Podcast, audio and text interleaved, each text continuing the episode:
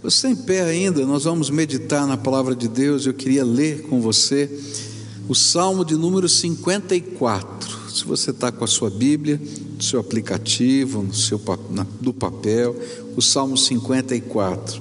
Ou pode acompanhá-la também no telão. A palavra do Senhor diz assim: Ó oh Deus, salva-me pelo teu nome e faz-me justiça pelo teu poder. Escuta, ó Deus, a minha oração e dá ouvidos às palavras da minha boca, pois contra mim se levantam os insolentes e os violentos procuram tirar minha vida. Eles não têm Deus diante de si. Eis que Deus é o meu ajudador. O Senhor é quem sustenta a vida. Quem me sustenta a vida? Ele retribuirá o mal aos meus inimigos, por tua fidelidade acaba com eles. Eu te oferecerei sacrifícios voluntariamente e louvarei o teu nome, ó Senhor, porque é bom, pois ele me livrou de todas as minhas aflições, e os meus olhos viram a ruína dos meus inimigos. Pai querido, nós estamos aqui reunidos debaixo da autoridade do nome do Teu Filho Jesus. Ó oh, Pai, como é bom estar na Tua presença, não apenas no culto, é bom estar na Tua presença sempre, porque Tu és o Deus que amamos, o Deus que nos visita com graça. E nesta hora, quando estamos juntos com os nossos irmãos aqui, nesse ambiente que é tão especial, por causa da fé que é compartilhada, por causa do louvor que nos toca a alma. Nesta hora eu te peço, fala conosco, revela-te a nós. A razão de estarmos aqui é o desejo ardente de poder ter um encontro contigo. Então, Senhor, encontra-nos nesta manhã e revela, Senhor, o teu querer, a tua vontade, e que possamos ser envolvidos na tua graça. É aquilo que oramos no precioso nome de Jesus, o teu filho. Amém e amém. Você pode sentar-se. Este salmo foi escrito por Davi num momento crítico da vida dele. É, o livro de 1 Samuel, a partir do capítulo 23, vai narrar até o capítulo 26 os episódios que estão é, acontecendo quando Davi escreve esse salmo. Deus dá uma ordem para Davi, uma ordem que, do ponto de vista estratégico e militar, não era a melhor opção para Davi. Havia uma cidade no sul de Judá chamada Keila, e essa cidade estava sendo invadida pelos inimigos de Judá, inimigos de Israel. E aí Deus dá essa ordem: olha, Davi pega os seus 600 soldados e salva a cidade de Keila. E ele então diz para os seus soldados: Olha, nós vamos entrar em Judá e vamos salvar a cidade de Keila. E os soldados dele, mas Davi, você tem certeza que Deus mandou você entrar em Judá e na cidade de Keila? Porque Olha, se a gente entrar nesse território, a gente vai estar à mercê de Saul que está perseguindo você. E a gente pode ter grandes problemas. E aí ele volta a orar e consulta o Senhor de novo. E o Senhor confirma: pode entrar e pode salvar a cidade de Keila. E ele diz: Não, o Senhor está mandando, nós vamos. E aí então eles entram e eles fazem aquilo que Deus mandou, salva, salvam aquela cidade, a cidade de Keila. E quando eles estão achando que acharam um lugar de refúgio, porque era uma cidade murada e que talvez o povo daquela cidade agradecido dissesse: Davi, fica aqui com a gente, você é bem-vindo. O Senhor revela para Davi e diz para Davi: está na hora de ir embora, porque Saul já sabe que você está aqui e vai vir aqui perseguir você e o povo da cidade de Keila vai entregá-lo para Saul. E aí a Bíblia diz que Saul ouve essa palavra, essa revelação do Senhor, pega os seus soldados e vai embora. E é interessante que a Bíblia vai dizer que ele sai sem rumo. Eu fico pensando, né, porque Puxa vida, eu achei que agora ia chegar um tempo bom na minha vida e, e esse povo vai me entregar. E então ele sai sem saber para onde vai, ele não tem planos. E o interessante é que Deus também não revela para ele os próximos passos. E ele então vai sem rumo. E ele então começa a usar a sua estratégia militar para poder achar um lugar de refúgio. Então ele procura as montanhas que estão no deserto, não é? No deserto de Zif, daquela região lá ao sul de Hebron, ao sul do suleste de Hebron, é, mais ou menos uns 23 quilômetros ali de Hebron. E ele vai naquela região ali procurando lugares de refúgio, onde ele pudesse é, esconder o seu, a sua tropa de 600 soldados, mas ao mesmo tempo tivesse mobilidade se Saul viesse com o seu exército para atacá-lo. Eu acredito que ele pense naquele momento que poderia ser um lugar seguro, porque ele estava na tribo de Judá, e a tribo de Judá era a sua tribo. E então talvez pudesse ser um lugar seguro. Mas a Bíblia diz que o povo daquela região delata Davi a Saul e dá informações detalhadas que permitem ao rei armar uma emboscada, de tal maneira que Davi cai numa armadilha para a qual não havia saída alguma. E é nesse contexto que Davi escreve esse salmo. E esse salmo, a gente pode ler e perceber que ele tem duas divisões bem distintas.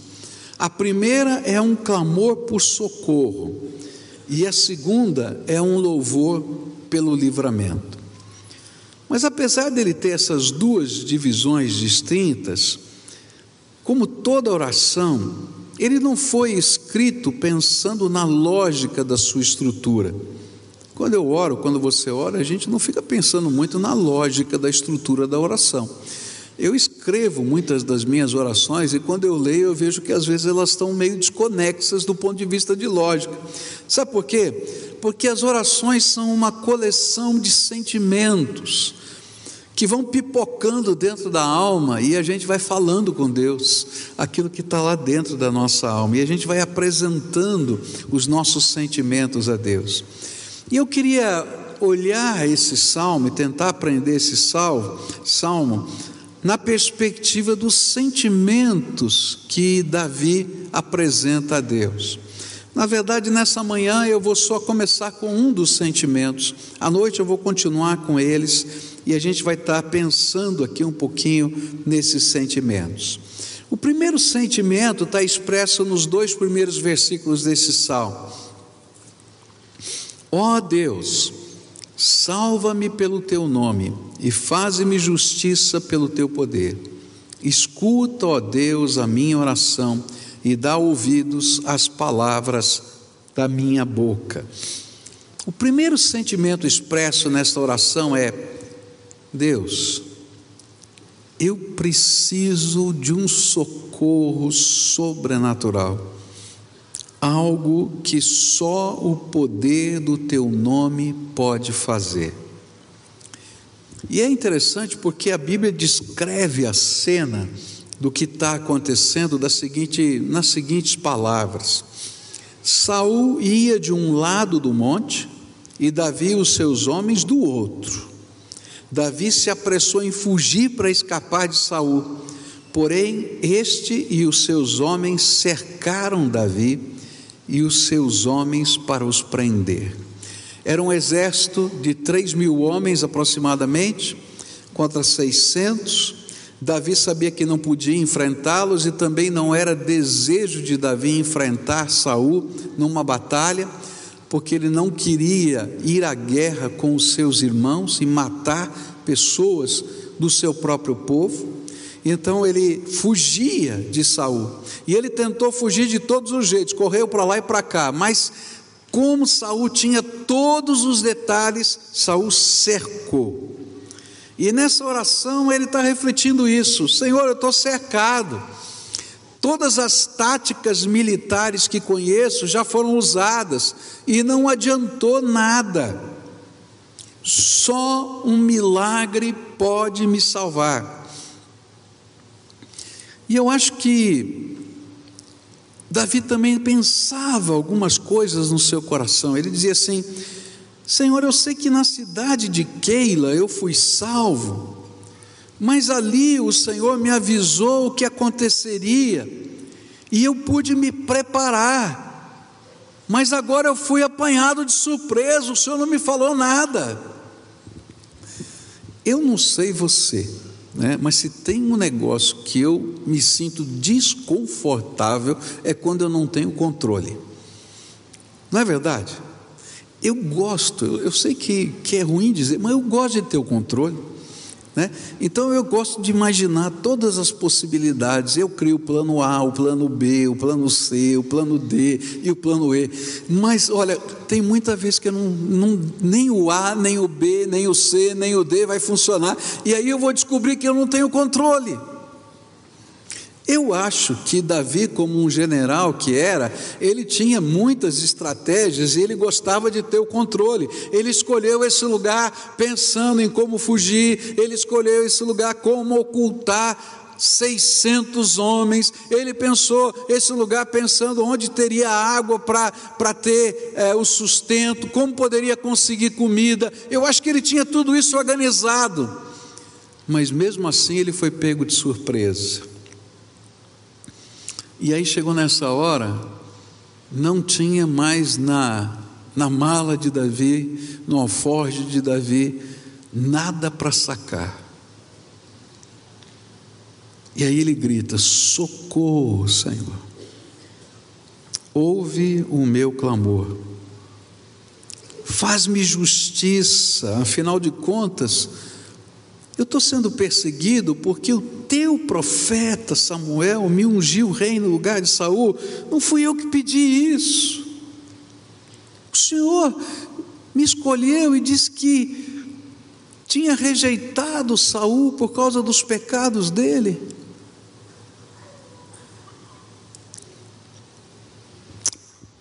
E a Bíblia nos diz que quando Davi estava na iminência de ser preso e morto, porque a intenção de Saul era matar Davi, a ideia de Saul era: se eu matar o ungido de Deus, eu destruo o plano de Deus.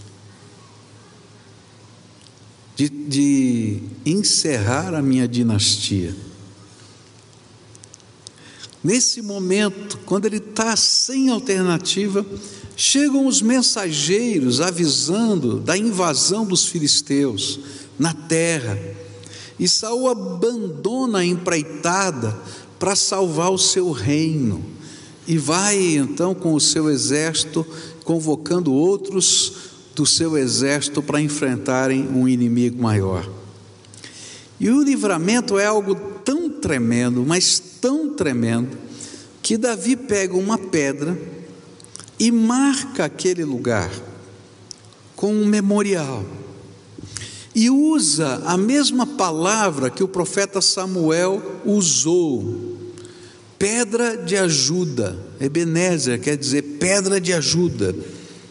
E ele disse: Olha, aqui eu vou colocar um memorial, pedra de ajuda, porque aqui é o meu Ebenezer, até aqui me ajudou o Senhor. E a grande lição aqui é que quando nós oramos, quando abrimos o nosso coração ao Todo-Poderoso, quando falamos com Deus e clamamos pelos seus milagres, quando permitimos que a nossa vida seja guiada por Deus e a nossa vida seja um milagre de Deus, Aquele que pode não somente revelar coisas para que não caiamos em ciladas, é aquele que, quando caímos nas ciladas e não temos mais de onde tirar socorro, é capaz esse Deus de mover exércitos simplesmente porque Ele é nossa pedra de ajuda, a nossa rocha da salvação. Eu fico pensando numa coisa incrível que Deus estava ensinando para Davi. Davi, eu não sou o Deus apenas que te salva ou te livra, porque é capaz de te avisar com antecedência de ciladas. Eu sou o Deus que tem um plano para a tua vida e que ninguém pode matar esse plano que eu criei para você, a não ser você mesmo, se não aceitar o projeto que eu tenho para a tua vida. E aí acontece um milagre muito maior, que a gente não consegue dimensionar. Deus está dizendo, Davi, muito antes, muito antes de Saul preparar toda a armadilha para você, eu já tinha preparado o escape. Ninguém vai para a guerra sem preparar planos. E se os inimigos filisteus estavam invadindo naquele momento o povo, a terra de Judá, de Israel, era porque planos anteriores tinham sido feitos, estratégias militares tinham sido construídas, intendência, ou seja, materiais, alimentos, coisas tinham sido levadas para os lugares certos. Mas tudo aconteceu exatamente no momento em que Davi mais necessitava. Davi, eu não te revelei antes, porque não precisava. Eu não te revelei antes, não porque não pudesse revelar, mas simplesmente eu queria que você soubesse que ninguém tem poder de matar os planos que eu preparei para você. Quem pode lutar contra Deus e vencer? A Bíblia diz: se Deus é por nós, quem será contra nós? Então, Davi, quando você tem o controle ou quando você não tem o controle? Eu continuo sendo Deus. E eu nunca perdi o controle. Que coisa linda! Eu creio que Deus estava usando todas essas experiências complicadas para que Davi entendesse que a rocha da salvação de Davi não era o conhecimento,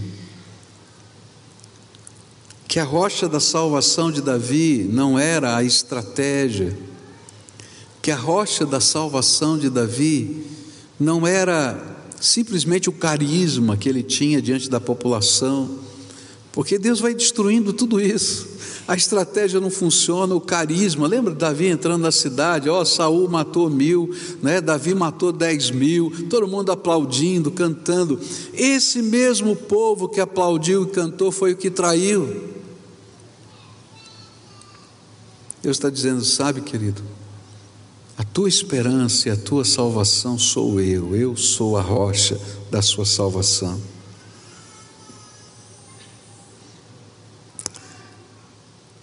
Por isso, Davi toma uma decisão. Ao invés de murmurar, ele decide marcar o lugar com um memorial, uma pedra,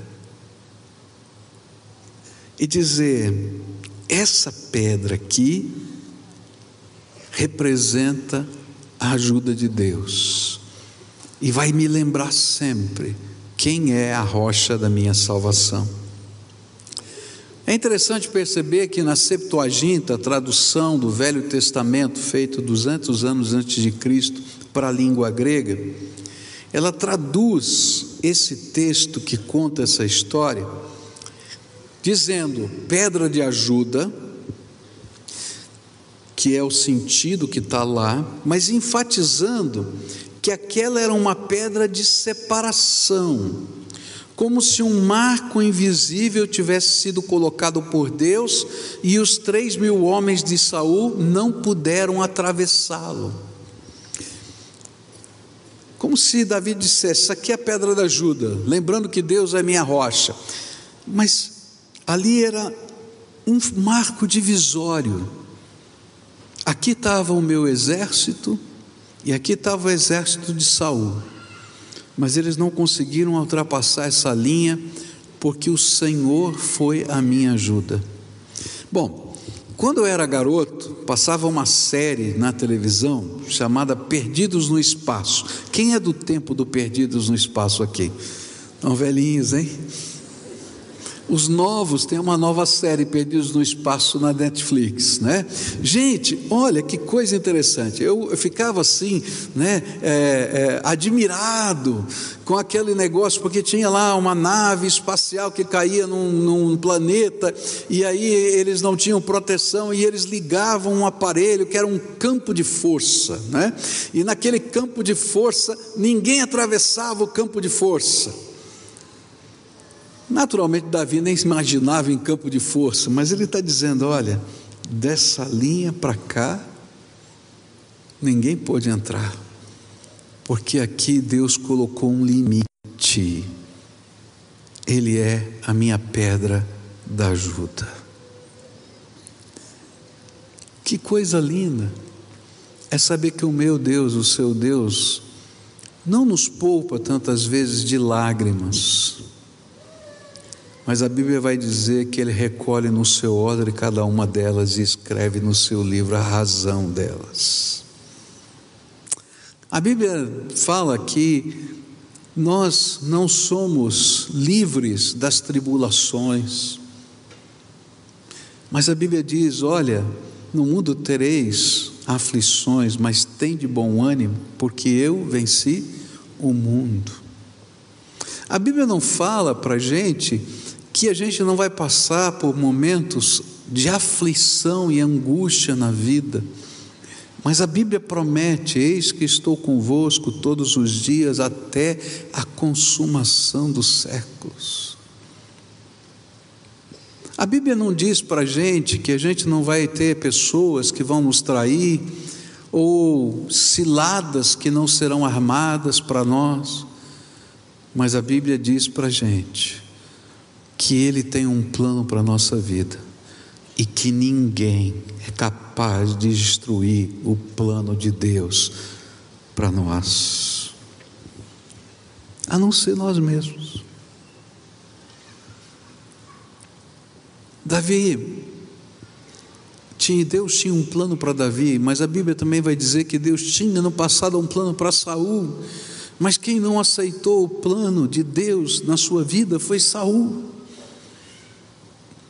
E esse contraste vai ser sempre um grande ensino na vida de Davi. Que tipo de rei eu quero ser? Um rei que se embriaga com o poder? Ou um rei que sempre vai entender que só pode permanecer onde está se estiver no centro da vontade de Deus e estiver sempre buscando o Deus dessa vontade para guiar a sua vida. E aí, a cada dia ele tem que tomar decisões. E as decisões que ele toma têm a ver com isso. Vou confiar nesse Deus ou não vou confiar? Eu acho que nessa hora, alguns dos soldados disseram: Está vendo, Davi? Não falei para você que não era para salvar Keila. Se a gente não tivesse entrado nesse território, se a gente não tivesse ido para a cidade, Está vendo? Esse negócio de confiar em Deus, de consultar o Senhor. Mas na hora que ele colocou aquela pedra naquele lugar, todos se calaram, porque era impossível não perceber que um milagre de Deus tinha acontecido outra vez. Não era a primeira vez, outra vez. O Senhor é a rocha da minha salvação. E o que Ele mais deseja é que a gente aprenda a caminhar nos caminhos do Senhor e fazer a vontade do Senhor, simplesmente porque aceitamos e desejamos o plano que Deus tem para a nossa vida. Ninguém pode destruir o plano que Deus preparou para você, só você.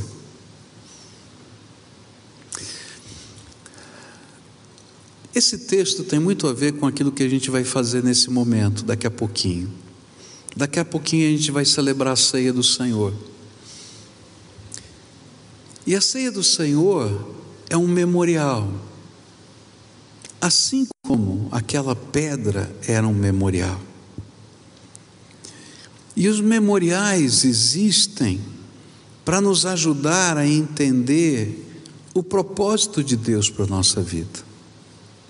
É interessante que aquele memorial foi construído por Davi para marcar um lugar quando parecia que Saul teria poder de destruir o plano de Deus para a vida de Davi. E esse memorial, a ceia do Senhor, o pão e o vinho, foram estabelecidos por Jesus justamente no lugar em que parecia que Satanás teria destruído os planos de Deus a cruz. Mas a Bíblia vai dizer lá em 1 Coríntios que se os principados e potestades conhecessem o plano de Deus para nossa salvação, nunca teriam crucificado o Filho de Deus. Porque todas as hostes malignas e os poderes que estavam aqui atuando na terra com eles, imaginaram que poderiam destruir o plano de Deus se matassem na cruz o Messias. Mas quando ele ressuscitou, ele revelou que o plano de Deus era morte e ressurreição, para que todo aquele que nele crê não pereça, mas tenha a vida eterna. Ninguém pode destruir o plano de Deus. Assim como Davi colocou aquela rocha como um memorial, para que ele sempre lembrasse, sempre lembrasse da obra de Deus. Assim Jesus o fez, ele colocou o pão e o vinho para que cada vez que nós comêssemos do pão e bebêssemos desse cálice o vinho, nós nos lembrássemos da obra de Deus a nosso favor.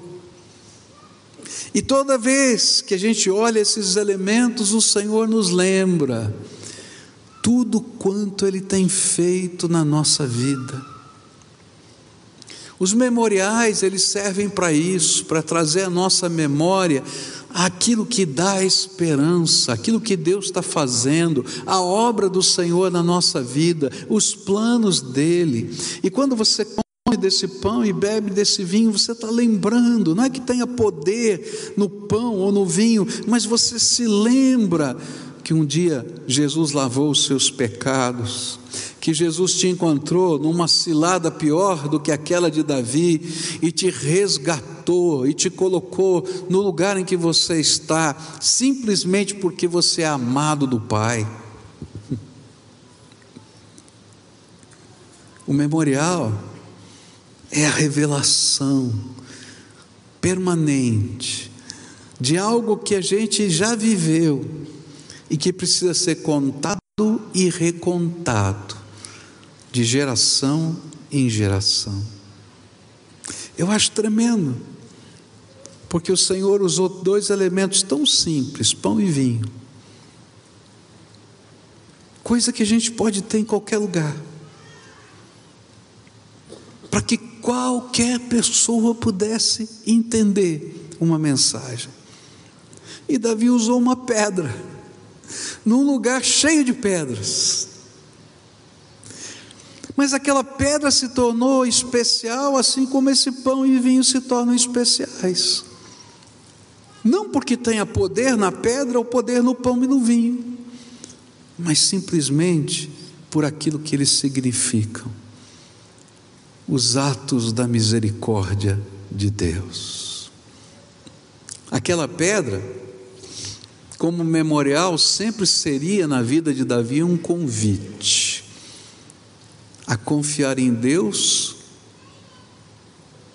mesmo quando ele não entende, a buscar em Deus resposta, mesmo quando não existe na sua mente qualquer resposta, a esperar de Deus milagres que ele não pode conceber.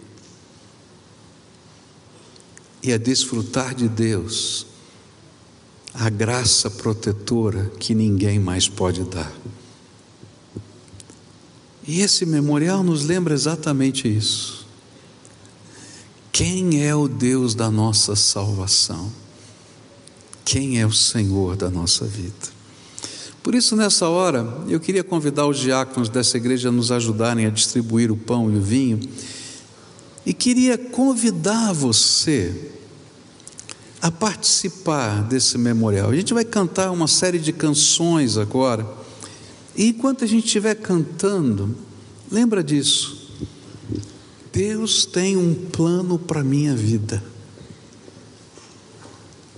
E ninguém pode destruir o plano que Deus tem para mim, a não ser eu. Então, esse é tempo de compromisso, de renovação e de lembrar o que Deus já fez, para a gente crer naquilo que Deus fará. Fica de pé, e se você já recebeu Jesus como Senhor e Salvador da sua vida, já deu a sua pública profissão de fé, está em comunhão com o Senhor e com a sua igreja, eu convido a participar desse memorial.